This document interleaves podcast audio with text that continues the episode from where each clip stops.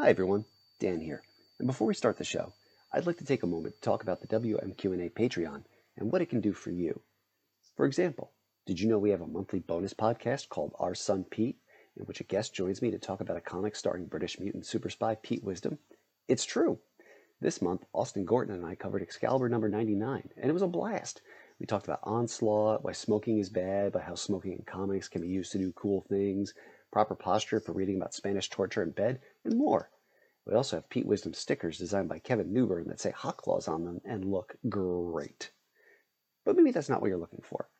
Maybe you're an up and coming creator trying to get the word out about your Kickstarter, Zoop, webcomic, or independent book. We can only do so many hour long interviews in a month. But for $25, we'll dedicate a 60 second spot to shouting out your project, guaranteeing you a few hundred extra earballs.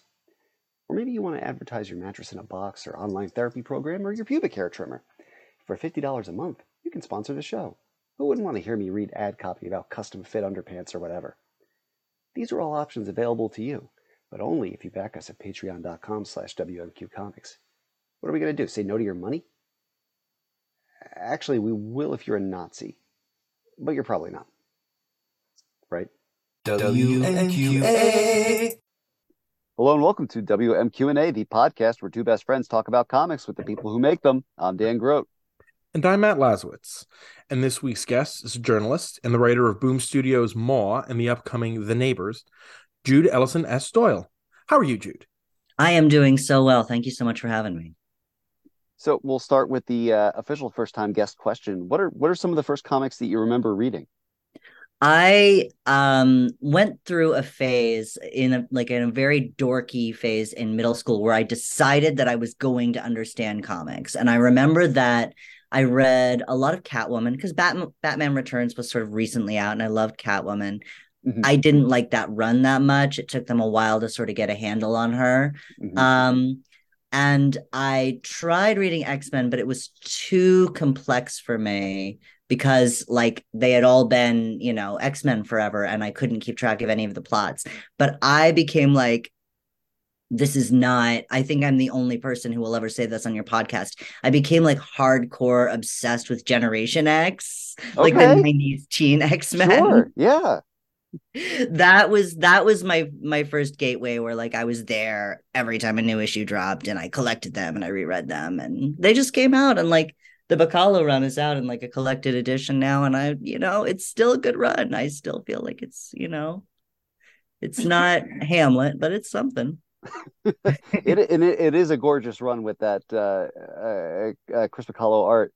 You know, uh, I had I'd seen that you had written very eloquently a few months ago about Generation X and, and what it meant to you in terms of, you know, its its diversity in terms of the various emotional armors the kids take up and its its flaws and the and the things it was able to accomplish in spite of them, and uh, uh, of course, all uh, how all of it relates to to who teenage you uh, was. It's a very good piece, uh, folks. Y'all should go find it.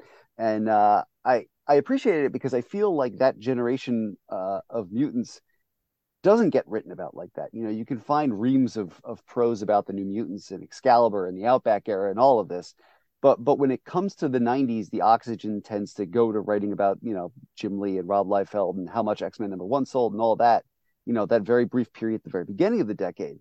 And and they they were good kids that just for the longest time after the series you know weren't written well to the point where some of them were just killed off yeah, poor Skin. He was like he was a he was a lead character. Next time anybody saw him, he got crucified on a lawn. You know, they just and they I think they really just sort of got rid of most of them like and or they had like horrible embarrassing plot lines i think husk lost her mind like a couple of times you know like it was just i think that there's there's been a weird nostalgia recurrence for them though like they resurrected Skin. He's in like that Sabretooth arc that Victor yep. LaValle wrote. Mm-hmm. And, you know, they Synch is apparently back. And, you know, I don't, I'm not, that Sabretooth arc is maybe the only time I've actually gotten deep into the current like Krakoa everlasting eternal mutants paradise issue. You know and it, it, once again it felt like being 12 it felt like okay i'm walking into a room and all these people know each other and i'm just going to try to keep track of the conversation and see what i can pick up. But um you know but yeah i think that there's it it was a really weird moment in pop culture where like X-Men it was not yet 2000 Hugh Jackman was on nobody's mind. It was not yet ubiquitous but was also really big.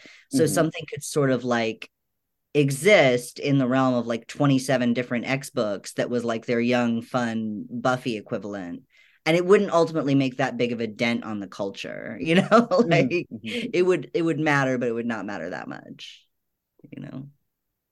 Have you dared watch the TV movie I did. I watched that in like 2002. I found like there was this weird, like rare video store in downtown Manhattan that had a copy. And I'm like, yes, this is what I'm going to spend $30 on today. I'm going to find out what the fuck this was about. And it was not good. I spent that $30 so nobody else would have to. That was, that was some dire, like made me question my life and my choices to no small extent. Thank you for your service in that regard. oh man. Yeah, it just it fascinates me that Scott Lobdell wrote those stories that mean so much to so many and have been dissected for you know various things and the man himself turned out to be a dick is being generous i suppose but... big big big chode yeah that's that was, that was you can't have role models in the 90s though. Like I mean that was like my life, you know, you like you watch, you know, TV scripted by Joss Whedon, you go home, you listen to your Marilyn Manson, you read your comics by Scott Lobdell, and in 20 years you're going to have just a series of harsh awakenings. You know, like it's there was mm-hmm. there was not a lot of positive male role modeling going on in the 1990s you know. And it's funny to me that the at the same time of generation x over at dc you have young justice who suffered a similar sort of fate where that when the new 52 hit those characters had no home anymore and were lost until recently. And by the way the attempts to resuscitate them during the new 52 whereby oh right scott lobdell who was much more known for what he was and the stories much more fit the ethos that we understand from him. Tim drake still makes me so mad. He pulled the mask off by the time he got to dc yeah. Yeah. Tim's a good good happy boy now and it makes me happy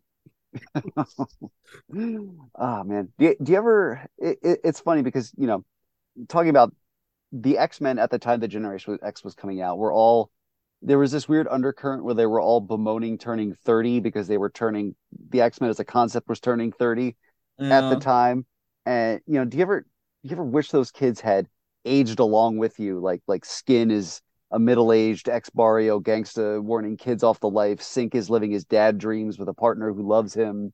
You know, Jubilee convinces Monet to let her buy a mall so her dreams never die. I well, Jubilee, like they had like adult Jubilee arc where she was like a vampire and also a single parent, and then she yeah. like hooked up with Chamber and like they they tried to do adult Jubilee. They're like, this character means a lot to people, even though we made her a vampire and have not yet undone that. um, but like, I yeah, I think that you know it's very weird because like by that logic, how old would how old is Emma Frost now? Like in chronological age, how old is she? She's got to be in her sixties, right? Right. Well, Emma, I mean, Emma D ages around Generation X because when yeah. she first appears, she's in her mid 40s probably when the Hellfire Club, you know, during Dark Phoenix, and then she looks to be in her early to mid 30s tops in yeah. Generation X. So of course, there's the uh, uh, hey wait that line was a Whedon line. Never mind. Uh, yeah. was it a was it a plastic surgery line? Yes, it was. yeah, but like Emma just seems like she seems mythological. She seems like a timeless person. Whereas I can totally see like Banshee was like he's always one bad decision away from being like 60 years old and washed up and bitter. Like that's that's just kind of his deal. Which is Um, where he is on Krakoa. it did. Yeah, but Oh, he's yeah, also a he- Ghost Rider. Yeah, right Oh. after he was skinned by Moira MacTaggert. Oh Lord. Yeah. Get your life together, Sean. Oh god.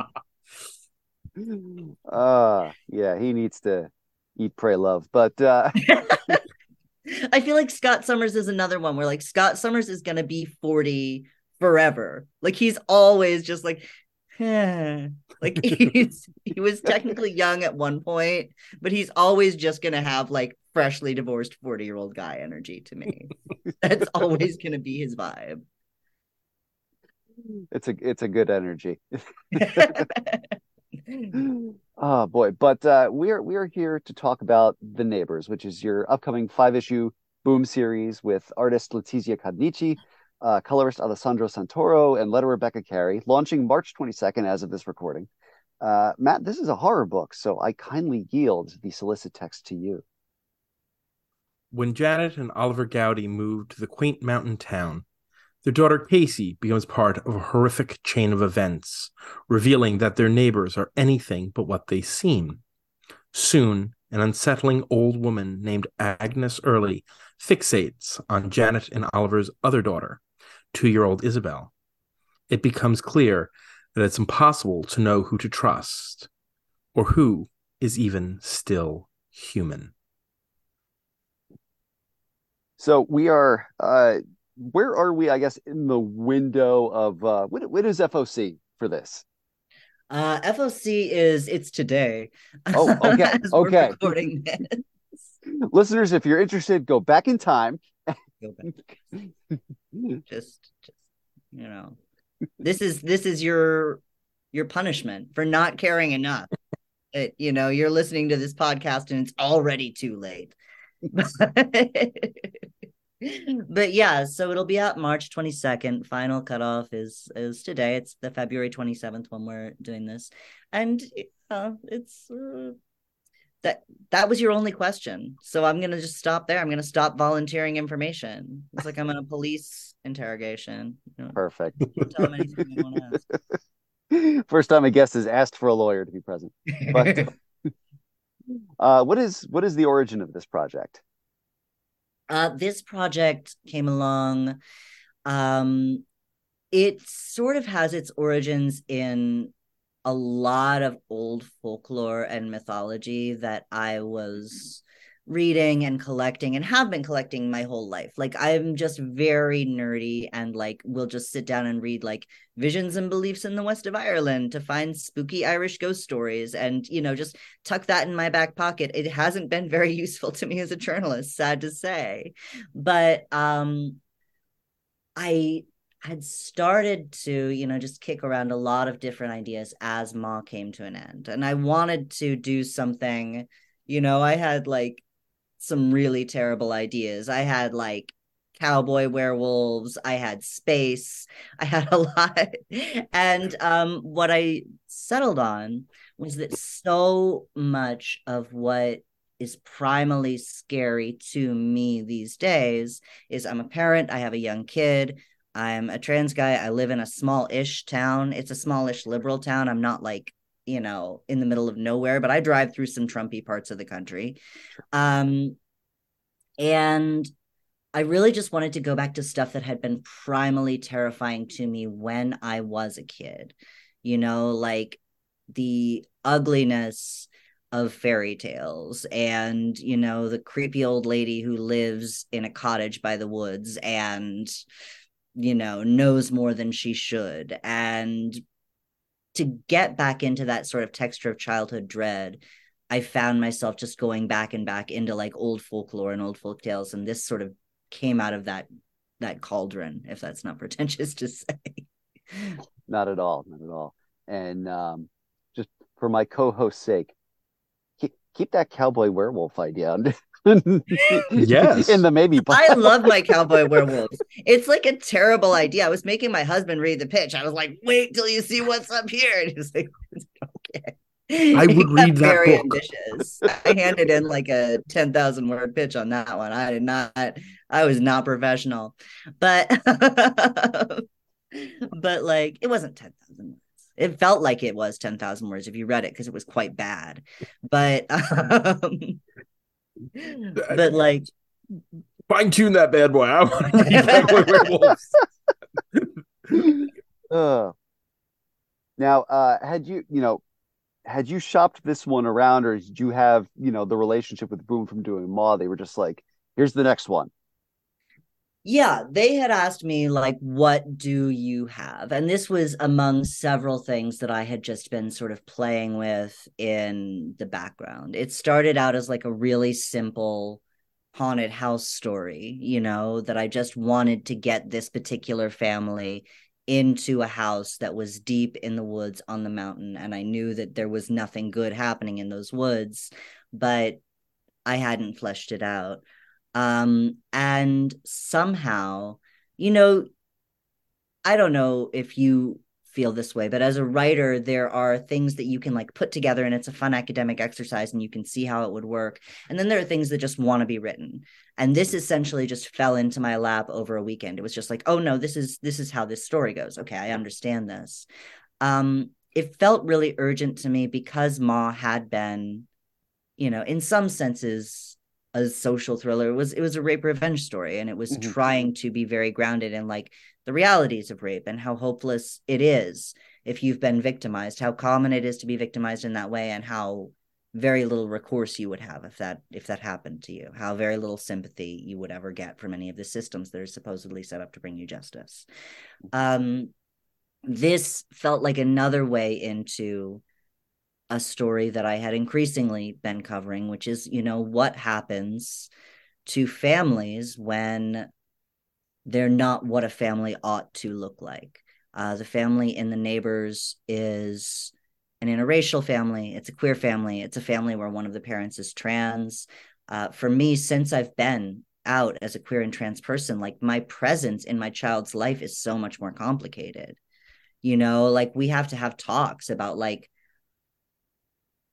no nobody else in your kindergarten has this has this going on for them at home you know? And if you don't want to talk about me that's fine. And if you don't want me to come to the pta meeting that's also fine. If you think people are going to make fun of you or there's going to be a problem that's fine.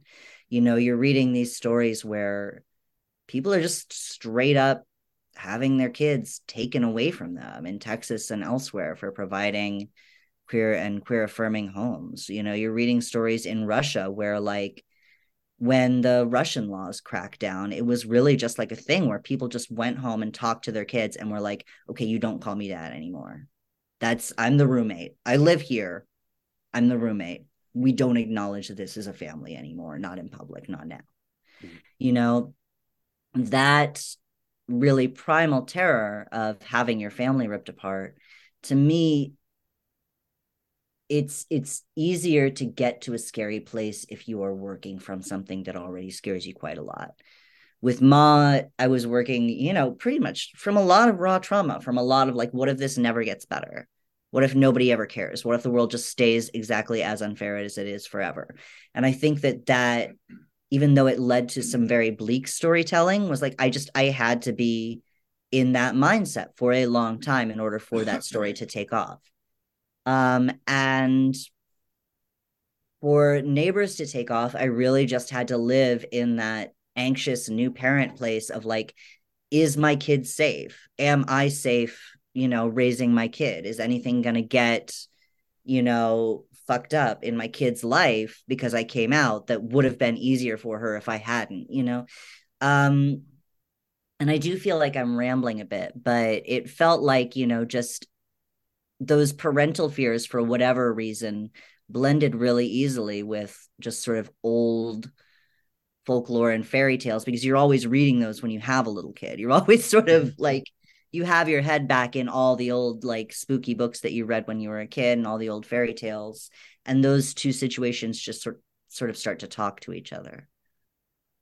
How how did your your team come together for this book. Um, I know Letizia before this was working on uh, House of Slaughter, right? So she was already yeah. kind of in the uh, the courtyard. yeah, I was really surprised. I had written this thing like I was thinking of a really gothic sort of vibe for this one. Like I was watching a lot of Guillermo del Toro. I was really into Crimson Peak. Because you know you, that's a very like if you're writing a comic book that's a good movie to sit with and watch a lot because every single frame of it is so composed Mhm. and it's so full of visual information that it gets you you know i had written something that was just like every single panel had way too many like plot relevant details in there like i didn't put anything in there that i didn't think needed to be in there but i had thought of it as something very rich and ornate and what letizia does um i was a little bit familiar with her work on house of slaughter and i knew i was impressed with her work. And they were just like no we we just think that she knows how to do this. Here look this is what it would look like. Um and she has this style that is like her characters are so expressive. You know like they're really just deeply human and the way she does that the way she cuts to the emotion of everything is just, just sort of like by extracting everything except the line that absolutely has to be there. Um so i thought that she was just like a really good counterbalance for me. Like you've been talking to me and i've already like gone on 18 monologues that nobody gives a shit about you know like and that's very much like when i write i put a lot on the page and you know it's just it's a matter of pulling and taking out so she was a great counterbalance in that like i knew that to write for letizia i needed to be very aware of like what is the emotion in this moment in this scene what is this one thing that we need to be seeing right now and it's scary is she has um the last panel of issue three I just saw, and I had Mhm. scripted it. I knew it was going to be bad, but then they showed me Letizia's version. I was like, "This is really bad. People are going to be traumatized by this." I don't know. I don't know if this was a wise decision on my part to ask somebody to draw this. But, um, It's not a horror story until somebody is reduced to tears. yeah just like you know all those like old warnings like if you go to this movie you're going to vomit and pass out there will be a nurse in attendance that's my warning final panel of issue three is just like profoundly upsetting but um That is that is that's good marketing. You will bleed out your eyes. The Tingler. Uh, so generally, you know, what are some of your horror touchstones? Um, so for me, I think the first horror comic I ever really sat down and read was From Hell. And that's still the mm-hmm. one where like if you ask me what a great horror comic looks like, From Hell is is it. Because it's just so deep and so immersive. And I think I was having like a really horrible week when I read it. I think I had just like broken up with somebody and I just like sat down and read From Hell. And by the end, I like put it down and was like, I feel worse now. This is worse. I've been I've been in a dark place where no one should be. Um, but I think that, you know, that's that was a major influence on me in terms of like helping me figure out how comics could be scary. If you want to talk about the horror genre, I mean, I just I'm one of those people where I when I commit to loving something, I love it too much and I love all of it at once. Um so like for this particular project, I could tell you that like Shirley Jackson was a big influence on it. Mhm. Um, and that's another thing. Like, since this is a story about childhood, my mom used to read me Shirley Jackson's like light, funny parenting essays. Um, uh, because she had like a dual career. She like wrote like cute little, little essays about parenting, and my mother read them to me. And one day I got bored and was like, "Well, I'm going to see what else Shirley Jackson has has written." And I picked up "We Have Always Lived in the Castle," and just read it. And I was eight years old, and it has like a young protagonist, so you think it's going to be like fine for you to read. Mhm. And I, by the end of it, I was just like, I was so delighted. I was, you know, I I had just, you know, figured out something fundamental about what I needed literature to do, which was to be narrated by a goth who had slaughtered her entire family, like a preteen goth, you know. But like, um, So Shirley Jackson was big in this. Guillermo del Toro was big in this. Um, Angela Carter, again, talking about like weird bloody fairy tales, was big in this. Mm. This comic contains uh, mushrooms, which saying that out loud sounds like I'm giving a warning. It's not, but uh, you know, thanks to, to, stuff like this and uh, uh, Zach Thompson's I Breathe the Body and, and The Last of Us, you know, I now know mushrooms to be the creepiest thing in the forest. Uh, there are so many fungus monsters now. Yeah. Um, with this, there are a lot of significant plants in this. Mushrooms aren't technically a plant, but they're they have like significance in English and Irish folklore. They show Fairy that rings. something has been. Yeah, they show something has been there. Um, there's this is another thing where I think poor Letizia did not know what she had signed up for where i like sent her like this whole back bible of like here are all the spooky plants i've looked up there will be plants mentioned specifically in each panel and you need to know what they look like so there are a lot of blackberries there are a lot of um, hawthorn trees and apple trees but mushrooms for me everybody loves mushrooms because they pop up overnight. They're largely invisible. There's something called the dark taxa, which means that like the mushroom you can see mm-hmm. is just it's the fruit essentially. It's what has come up from under. But the mm-hmm. whole ground is covered in invisible little shreds of mycelia. Anywhere mm-hmm. you're stepping could potentially be a mushroom. It's just that most of it is dark taxa that is not fruited yet.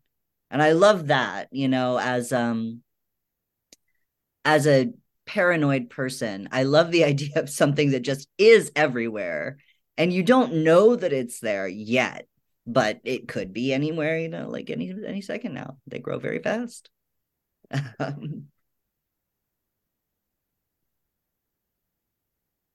so the book has the feel of what modern critics and scholars are calling elevated horror, uh, a genre which is best defined by the works of Jordan Peele and a lot of what we get from A24, as opposed to stuff out of Blumhouse, the exception of which are the Blumhouse movies from Jordan Peele.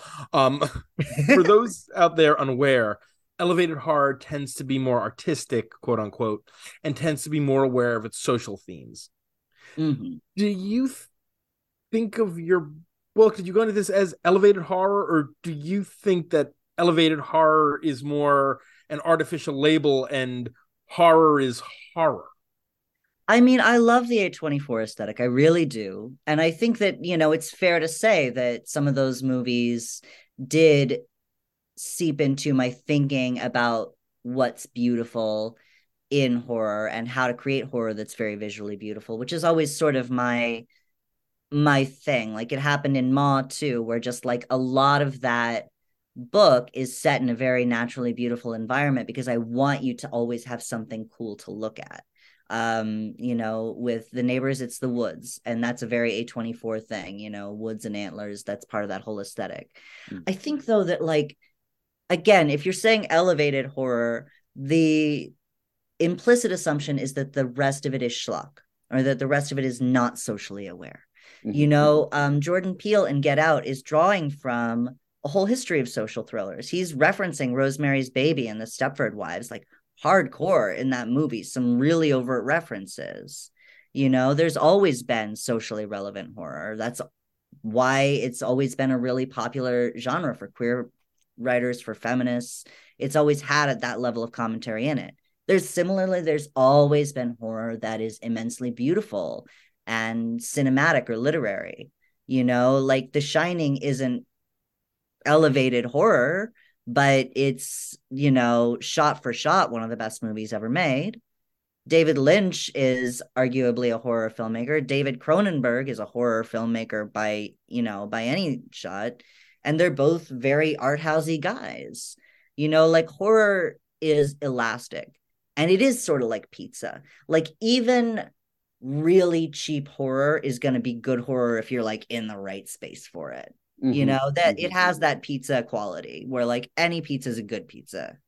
But I don't think that that means it hasn't always been beautiful and socially meaningful. You know, I don't think that there's just like you know the horror that went to college and the horror that you know lives in a shack in the woods i mean half of midsommar is texas chainsaw massacre you know? Like that's it's straight up there's these things are always in dialogue with each other. There's not there's not a high low continuum you know that doesn't get violated or that doesn't bend around to touch itself at some level you know?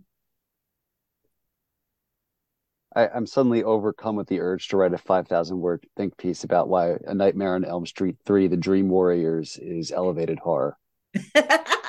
I would read it. I would read every word of it. See, I stand by some that all horror is elevated horror if looked at in the right lens. So I'm, yeah. And, you know, you are working with several layers of, of horror here. You know, there's the nature horror, the horror of small towns. You know, we've we've talked about the anxiety of of of living as a you know quote unquote non-normative family. You know, but underneath that, there's there is a layer of humor to this book. You know, it's the, the kind that comes from, you know, someone who just has to cut the tension with a joke because they don't know what else to to do. And after reading the comic, I saw it pitched as Gilmore Girls meets Hellraiser, which which is what snapped that last piece into place for me. And and by the way, that is that is an all time elevator pitch. it was um yeah it's i'm trying to because some people are just like very resistant to quippy or funny horror like the idea mm-hmm. that again like we talk about whedon and like whether or not I have loved a lot of what Joss Whedon does, but he's a very, very powerful influence in genre thinking, and people want to find different ways of writing dialogue, right? Um, my instinct is that horror and comedy do live next to each other in some ways. Like they're both genres that are very much about like building high tension and then getting a big release out of you. They're both mm-hmm. genres that depend a lot on the unexpected. They're both very physical. And I think that just like the fact that some of the neighbors is funny like it's not it you, you reach a point where it stops being funny but that was always just you know it's a very particular kind of humor where like after enough bad things have happened either on you know the page or in your life you it the the sheer absurdity of the level of suffering you're encountering becomes funny. And i think a lot of people like from who experience some some degree of like marginalization or trauma in their life like that is the way you learn to laugh at things is that like at a certain point you look back at your own life and you're like okay this is a lot. This is this is a little bit over the top. You know you find a way to to not just dwell in your own misery you know? Mm-hmm. um and i think that that's for me for whatever reason you know like Maw basically doesn't have jokes in it. It has like one or two. Um and it was i wrote this whole other like terrible ya novel while i was writing Maw just so that i would have something to write that was pure jokes mm-hmm. because Maw i knew like in order for it to feel as suffocating as it was you would maybe be allowed to smile once and then you would immediately feel bad about it. Um, but the neighbors to me comes from a warmer place and maybe a more hopeful place and i want you to just like watch the family interacting as a family and i want you to you know watch them making each other laugh and finding each other funny. I think that that that caring about these people and enjoying the time you spend with them is really going to come in handy when the hell beasts you know erupt. You're you gotta you gotta care otherwise it's just a hell beast. Could be anybody you know? So. There's there's one there's an exchange uh, that I particularly loved where uh, Casey, the teenage daughter, is says, uh, "I'm going to be in therapy until we all die of climate change," and Janet, the mother, says, "Oh, so like five years? I, I can I can deal with that. I got that." yeah i love i love casey being very like casey comes from a really specific sort of teenage register. Like i remember once i was having an argument in the car with my mother and she was like i don't know what it would take to make you happy and i was like i'll be happy when the revolution comes mother. Like that's that's sort of casey's deal. I'll be happy when the revolution comes. Like that, taking yourself intensely seriously. Um you know like I just think that the bond between Casey and Janet is something that's like sneakily my favorite because they have a lot of each other in them. That's sort of the Gilmore Girls element of it all. Mm-hmm. And it's a strained relationship, you know, like Janet just went through a divorce and she kind of, you know, ditched Casey and put Casey's childhood through a major upheaval.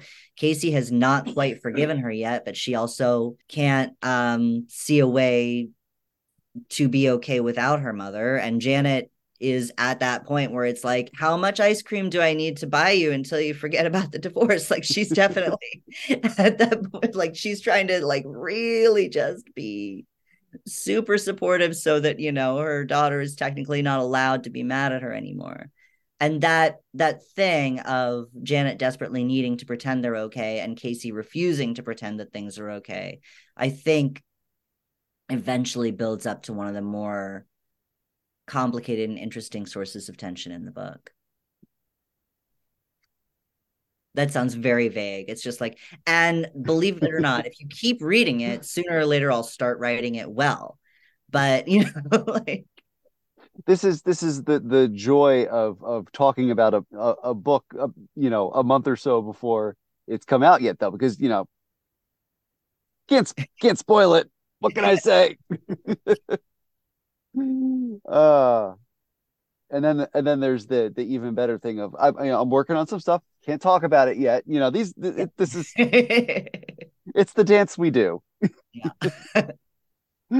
Uh does does the town maintain that same undercurrent of menace if it were populated by classic sitcom neighbors like Steve Urkel, Wilson, and Kimmy Gibbler? I think more so. I think I think that you know Demon Urkel is is something that you don't want to think about. That'll keep you up at nights. Mm-hmm. You know, so uh, you never you never know which version's going to step out of that cloning machine. So yeah, absolutely. One thing I was dying to know is where can I get Isabel's dinosaur head thingy? It's it's real. It's amazing. It's on Amazon. Oh. If you oh. look up kid dinosaur hat, you are gonna find a foam dinosaur head that you can put on your child. And I can't see a single way that won't make your life better. Do they make adult sizes? Not yet. Will they make adult sizes if a lot of people buy them for their children? It becomes a major cultural moment. Mm-hmm. Maybe that's what the neighbors is for. The neighbors is here to help you start that moment in your own community. Start the dinosaur hat revolution. They, I'm sure they also make them in pet sizes, and that they have to. I, I could not imagine trying to put it on my cat as much as I would love to. I can imagine putting it on your cat. You could also imagine the bloody stump I would have after trying to put it on my cat. I could get away with it with 50% of my dogs. uh, so uh, Isabel has her own font that adds to the unsettling, chaotic child nature of some of the things that she says. How did you and uh, and Becca come to settle on on that? She got it right away. I had just sort of like my my scripting was just, you know, just to do all of Isabel's punctuation and capitalization very wrong and to just have random, you know, random capital letters in the middle of words. Because you know, kids like they don't have syllable stress yet. They just like every mm-hmm. word is just this plastic thing that they're molding as it comes out of their mouths, and it's really exciting for them um and and becca actually like got it right away i was like i don't know she's like no it's just it's, it's a it's a toddler. And it is it is that is a toddler's font. I feel really good about it. Font of a toddler that threatens to eat a cat. Absolutely. She does. She wants to eat that. Isabel wants to eat a lot. Like basically like that is my one takeaway from having a toddler is that like anything they engage with in a serious way, they're going to try to put it in their mouths at some point. And I think that that's like that's 80% of Isabel's Isabel's script is like Isabel is in the laundry room. Isabel has a sock in her mouth. You know, like she's, she's like Tony Montana's sugar off the diner table on the first issue. She she really goes for it. uh Isabel's perfect. 10 out of 10, no notes. Uh okay, so uh, I'm gonna pepper in a couple questions here from our grand Twitter inquisitor, Asimov fangirl, who asked. Uh, the first question was she was looking for any sort of uh, book or comic where she could learn more about uh, English Irish folklore myths. And uh, I, we'll all make Rex here. I uh, was racking my brain, Matt, earlier today, and it occurred to me there was another Boom Studios book that dealt in Irish folklore. Uh, you know, set in a fictional past, but uh, The Last Witch by Conor McCreery, mm. whom I almost typed Conor McGregor. That is a UFC fighter, not the guy who will Kill Shakespeare. no. Okay, so the ones that um that I am going to recommend to you are Visions and Beliefs in the West of Ireland. Okay. That's a good one.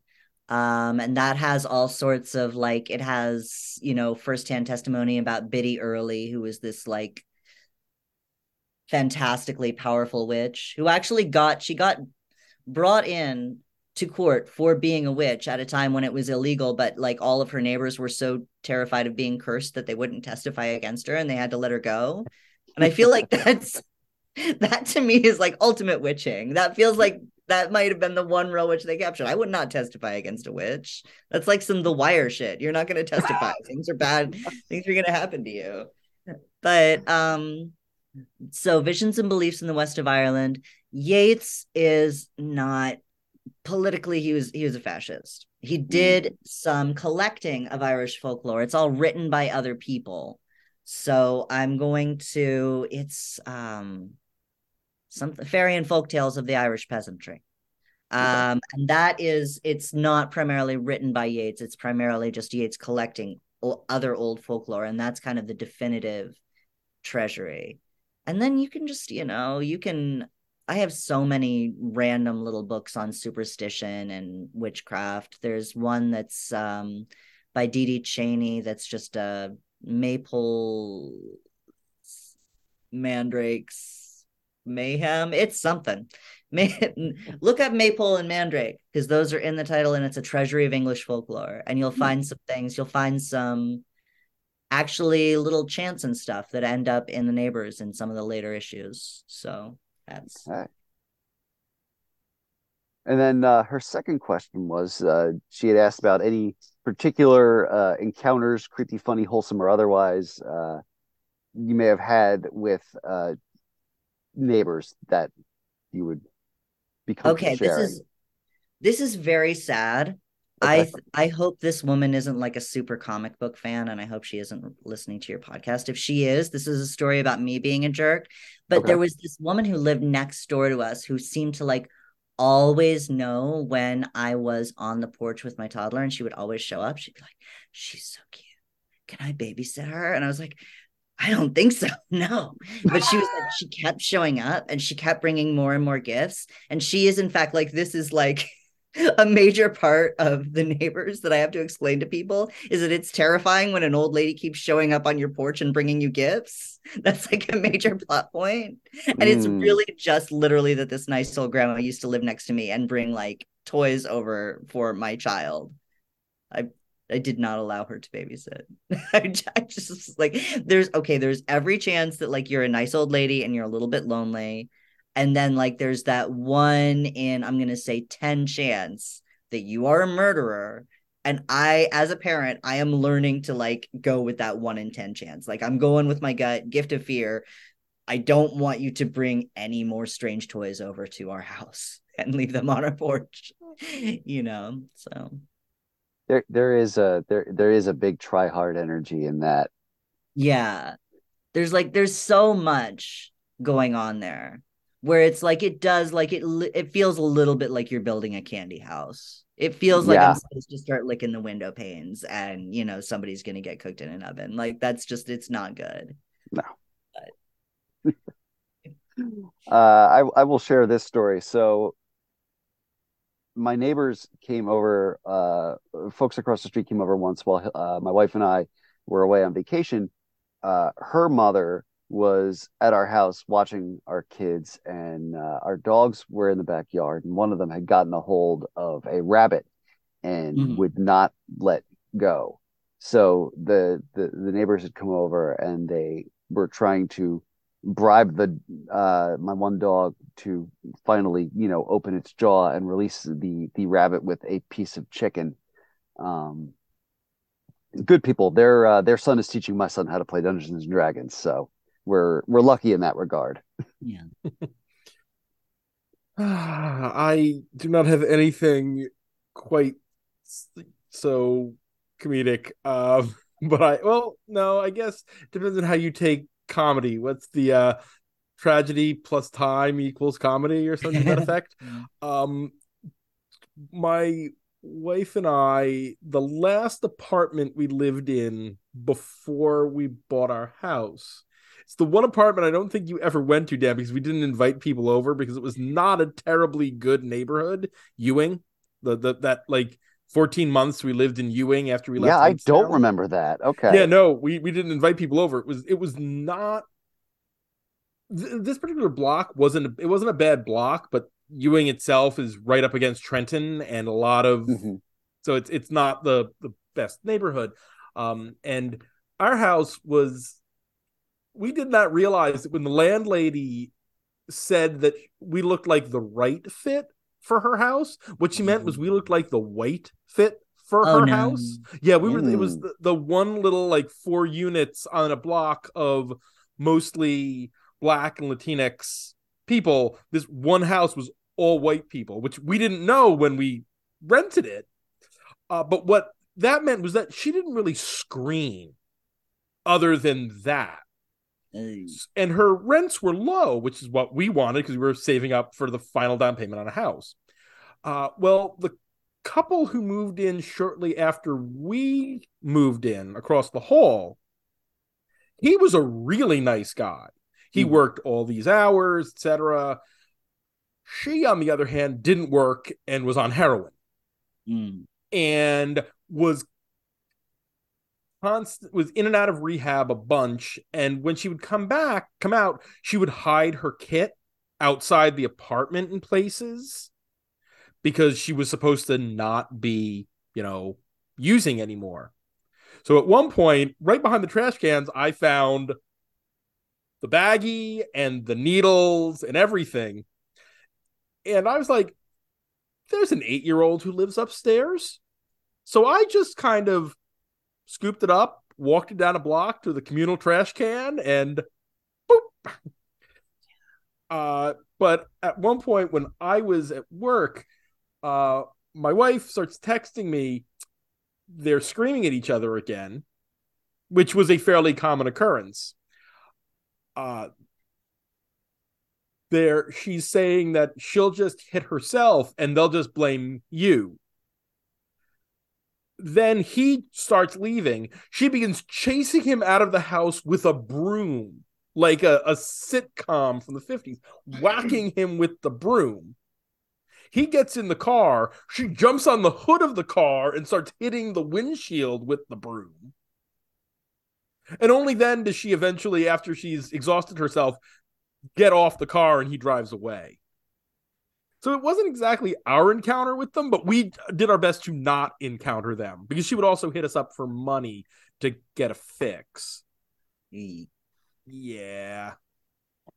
I'm gonna. I have one more. I'm gonna give you another neighbor, and this Please. is gonna make you feel better about your life.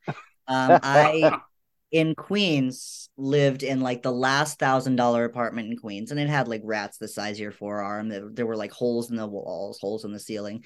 But I lived above this older fellow who only ever had guests that were in their like early twenties, and they only ever came by late at night. And so, Okay. like you know, me and my my dates, my roommate would play the game: sex worker, drug dealer, sex worker, drug dealer. You know, can you tell who is it? Who which which one?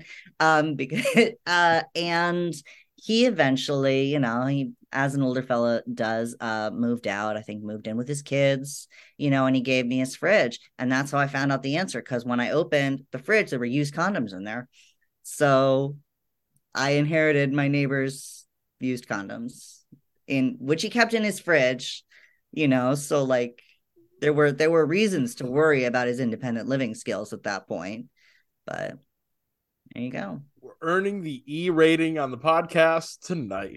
I'm sorry. Is that No, I please, of it I'm as the like a one- fun, quirky story, but it's not because it's just like it, it ends with me with a refrigerator full of what have you. Samples. Um, oh, Billy. All right. So, uh, generally, how how have you enjoyed working in comics the past couple of years? I have been so gratified. I mean, it's an honor. It's so much fun. And it really has, it's forced me, I think, to be a better writer because you can't just like opinionate your way through everything. You really have to sit there and think your way through the visual logic of a scene and get out of your verbal brain and into your gut, you know, get into a more emotional way of thinking and a more emotional way of storytelling. Um I've just I've been so so thrilled with it. I I can't tell you how much I've loved both these comics. I don't like I it scares me that people read them. I'm like that's the thing is that like I really enjoy writing and I love that I get paid to write because I I'm not good at anything else but then like people have to read it and i get you know like i i feel a little bit bad about that you know they have to read it. But um i just i couldn't be happier. The editors at boom are like the best editors i've ever worked with. Like you can just trust them every single time. It's always gonna elevate the you know it's it's so they're so good. It's it's been great.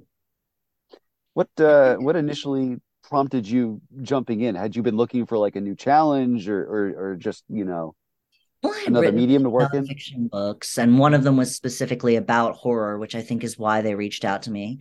Uh, but I had al- always wanted to do it. I had been really, I'd written a lot of like comic scripts that went nowhere in college, you know. Um, and I sort of became like very bitter and disillusioned because I did not, at that time, I could not see a way forward for me. You know, I'm not, I can't draw. I will storyboard. Al Kaplan can tell you that I storyboarded the entirety of Maw in stick figures and he got the PDF of it. And like, I don't know to this day, I think he probably keeps it and like shows it to people at parties. Like, look at what he did. Like, but, um, but like I just I didn't have the visual skill and I didn't have the connections that I would have needed, you know, to be to make a credible pitch for myself if I hadn't also had a, a career as a nonfiction writer. But it's just it's great for me because these are such it's it's a lot like writing poetry. I actually sadly in another life majored in poetry. It's a lot like writing something like a sonnet or a sestina where the form is such a constant pressure on your work you cannot write more words than the panel will allow. You cannot write more panels than the page will allow. You are in constant dialogue with the form and it's forcing you to write the most beautiful economical compressed version of the story that you can tell. And i just think you know it's i i love writing in that form. I love being pressured to think in that way. I'm somebody who really enjoys having a form and discipline and rules for what i write it's like that ts eliot thing of like you know you need to if to play a tennis play tennis you need a net um, I don't think that's T.S. Eliot. I don't think he ever said that. I think that's me quoting a creative writing professor who may have also taught T.S. Eliot at some point in the semester. But you know, we'll just we'll attribute it to him. He's dead. He can't fight back. Tennis balls, nets. T.S. Eliot. Um, but yeah, that's I I think it's you know if you should everybody should try writing a comic script. I guarantee you can't do it your first time. I wrote like 15 comic scripts in the summer while I was pitching the first time just to make sure I still knew how to do it and it turned out that I did not. You know, so um Uh, in, in terms of broadening horizons, you know, you once wrote the libretto for an opera around Martin Bashir's interview with Princess Diana. You know, given given how varied your your your writing is across forms, you know, where did that rank in terms of of difficulty and challenge? it was not easy because the libretto actually came before any of the music. Mm. They were like, we want to do Martin Bashir and Princess Diana. We also want it to be a commentary on fame and sexism. And furthermore, we want it to be like the David Lynch movie Inland Empire. My God. I was like, okay, I you know I got Inland Empire's out of print, but I I got it through whatever means I got it, and just sat down and watched it, and I was like, I could absolutely do Princess Diana's Inland Empire. I want to do that. That sounds like so much fun, you know. So I just like I I wrote I worked pretty closely with the director on that one, not least because almost everything in that opera got translated back into German at the end of the day. Um, and I would just sit down and I would be like, okay, here's how I think this goes. We had the transcript of the interview that we could work with for a base text. I had other stuff that I could bring in. Um, we had bits that we could fictionalize, but it was trying to write a David Lynch script essentially from the raw transcript of the interview, trying to take it in as many directions as possible. And the thing about that is that like they really did not want it to be linear. You could come in with some really weird shit.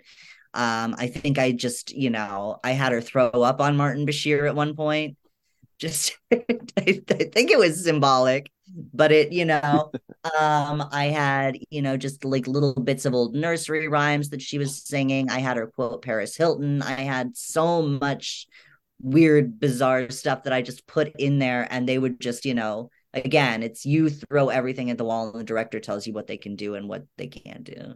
But it was pretty collaborative that process because the music hadn't even been written yet you know like you're really you're writing the very basic structure of what this will be and then it's going to come back to you a million times the singer's going to come back to you and say what she wants to do and the you know the musicians are going to come back to you and ask you if this sounds right and you know it's again it's like comic books you're working with a lot of different people how, how did it feel to ultimately see it performed? It was really like once again, I think that there's something fundamentally wrong with me, which is like the only way I'm able to write is there's that um that old quote where like you should write like everybody you know is dead. And i write like i'm like the last survivor of a nuclear apocalypse. I'm like it's fine. Nobody's gonna read it. You know like i just I, I tend to just forget that things are real until they're right in front of me. But it was so wonderful. I mean, I had studied opera in like high school and stuff, you know. It wasn't like something that I ever thought I was going to be able to do anything with, especially like now, you know, listen, this is this is not the voice of an angel, but um but to be part of that just felt like so astonishing. I think, you know, I I definitely reached a point like mid pandemic where I was just like, I'm gonna say yes to any project anybody pitches me. And if it's bad, you know, it's bad, but I'm not going to go to my grave not having written a German opera about Princess Diana based on the works of David Lynch. I'm going to do that. You know, like um looks looks good on a resume, I'll tell you that. Yeah. ah, man. Um elsewhere in your bio, this is this is one I had to know more about. Uh it, it says he once made a flowchart about farts for the New York Times.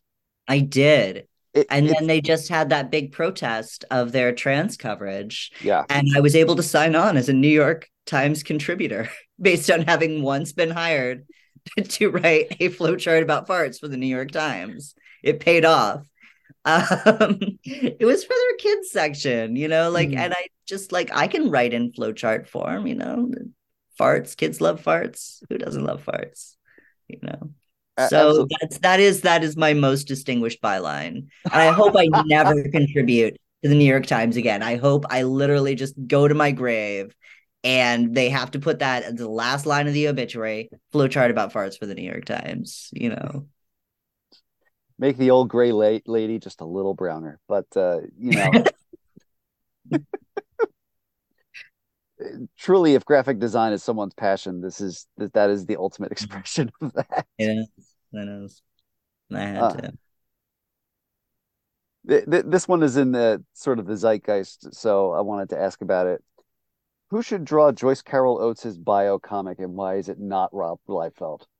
It's not rob liefeld. I don't know who should draw joyce carol oates' bio comic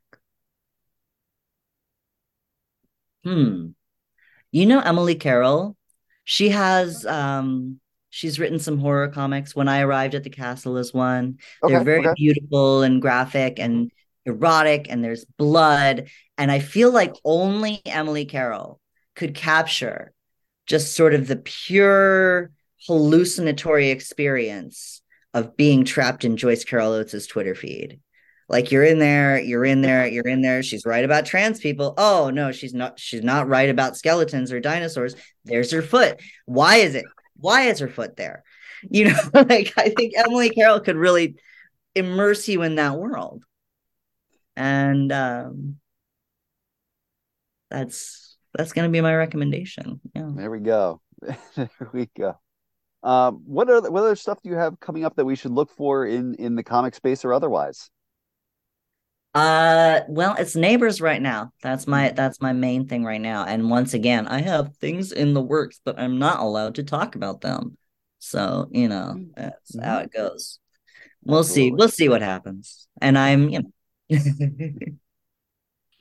Um, do you have any any uh, signings, appearances, convention stuff coming up to mark the series launch or, or anything else? I mean, it's hard because I'm like out here in the country. Like I look out my window and there's just, you know, lots and lots of pine trees and farms. Mhm. So I I'm I'm doing podcasts. That's what I'm doing right now. There you go. Uh, Uh, by chance, do you have any pets? I have one pet. I have a dog.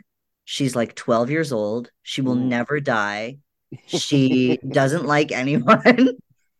She's she's like specifically my partner's dog. And if he Mhm. ever goes out of town for work, she'll take like three days to decide he's dead, and then she'll like cuddle up with me and let me pet her. So like I know exactly like there's a time limit on her loyalty. But as long as she's, you know, not convinced that my partner's dead, she only likes him. Um, and her name is Peggy. and She's a Boston Terrier. Oh, that's great. Yeah, it sounds like my uh my oldest Chewy is 13. Oh my Uh, gosh. Yeah, miniature dachshund. Uh very very cranky, but also very but also very fiercely loyal. So, Yeah. No, I feel like Peggy used to be like more of a scrapper before we had a kid. Now she's just sort of given up. Like she's just sort of like sitting on the couch looking reproachfully at all of us. Like, how could you do this to me? You know, but that's that's fine. She's had a good life for an old dog, you know. mhm. We all we all respect her. Nobody forces her to, you know, be friendly to anybody. it's a good deal. Yeah. Uh penultimate question, what are you reading right now? What am I reading right now? I just read a book called Future Feeling by Joss Lake. That was really, really good. Um, I'm reading a lot of nonfiction that's not actually like that interesting. If I find some nonfiction that's interesting, I'll let you know. The last really good um, comic I read was Nice House on the Lake. The first volume of that was so good. And I don't know. There's more. Is there more out? Have there been more collections out? The second volume is either recently out or will be out shortly because the the floppies have completed. Yeah. So I'm I'm ready for that. And I also like I have this like little program that I do to keep myself from getting dumb where I like set aside books that I should have read already every month. You know, so like I have a lot of things that I've set aside that I should have read already. Uzumaki by Junji Ito was the latest one that I should have read already. And I did, and it's just it's so neat. And I really liked it. Well, Jude, this has been a fantastic hour. Final question as we release you back into the world. Uh, how can people follow you online, keep up with the neighbors, and everything else that you are working on? Okay, so nobody has ever liked me more after following me on Twitter. But if you follow me on Twitter, it's by Jude Doyle, B Y J U D E D O Y L E. Um, I also have a newsletter where I like review horror movies twice a month, and that's jude-doyle.ghost.io. And you can follow me there too. And you might like me more than you'll like me on Twitter. I have a Joyce Carol Oatesian presence on Twitter. Like nobody has ever really been able to maintain a level of respect for me once they've been exposed to the fire hose of takes. But you know, I do my best. Does that mean there's an accidental foot peck in there somewhere? There's I haven't done feet picks yet. I think one day when I just get really starved for dopamine and validation, I'll be like, I'm still relevant, and I'll just, you know, I'll, I'll, I'll go to the feet well, but I don't I don't want to do that yet. I think I have to save that for for a rainy day. I have to really be in my hour of need to do that. In case of emergency, break feet. Yes, absolutely. Yeah.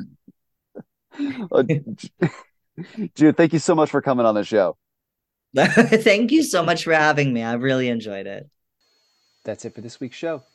As a reminder, WMQ&A is part of Comics XF, where you can find this podcast along with our sister podcasts, Battle of the Atom and Bat Chat with Matt and Will, a Batman ranking podcast co-hosted by Matt Lazorwitz and our bud Will Nevin.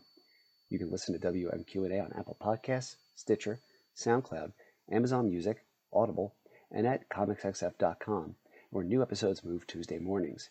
You can support WMQ&A at patreon.com slash WMQcomics, where a dollar donation gets you early access to episodes, shoutouts on the podcast, and a free comic in the mail from my collection. A $2 donation gets you a Pete Wisdom Hot Claw sticker designed by Kevin Newburn. A $3 donation gets you access to our bonus podcast, Our Son Pete, a deep dive into the appearances of British mutant super spy Pete Wisdom. A $4 donation gets you access to Our Son Pete and the sticker. A $25 donation lets you plug your crowdfunded or creator owned comic in a 60 second spot. And a $50 donation lets you advertise on the show. Big thanks to our patrons Charlie Davis, Robert Secundus, Kat Purcell, Liz Large, and Will Nevin from Comics XF, Carla Pacheco, Mike Sagawa, and Azabah Fangirl, aka the Loyalist Content Consumer. You can follow WMQ&A on Twitter at WMQ Comics, me at Daniel P. Grote, Matt Lazorwitz at MattLaz1013, and Comics XF at Comics XF, assuming Twitter still works. And until next week, remember, somewhere out there, there's a Batman comic where all the characters simply cannot stop saying the word boner. WMQA.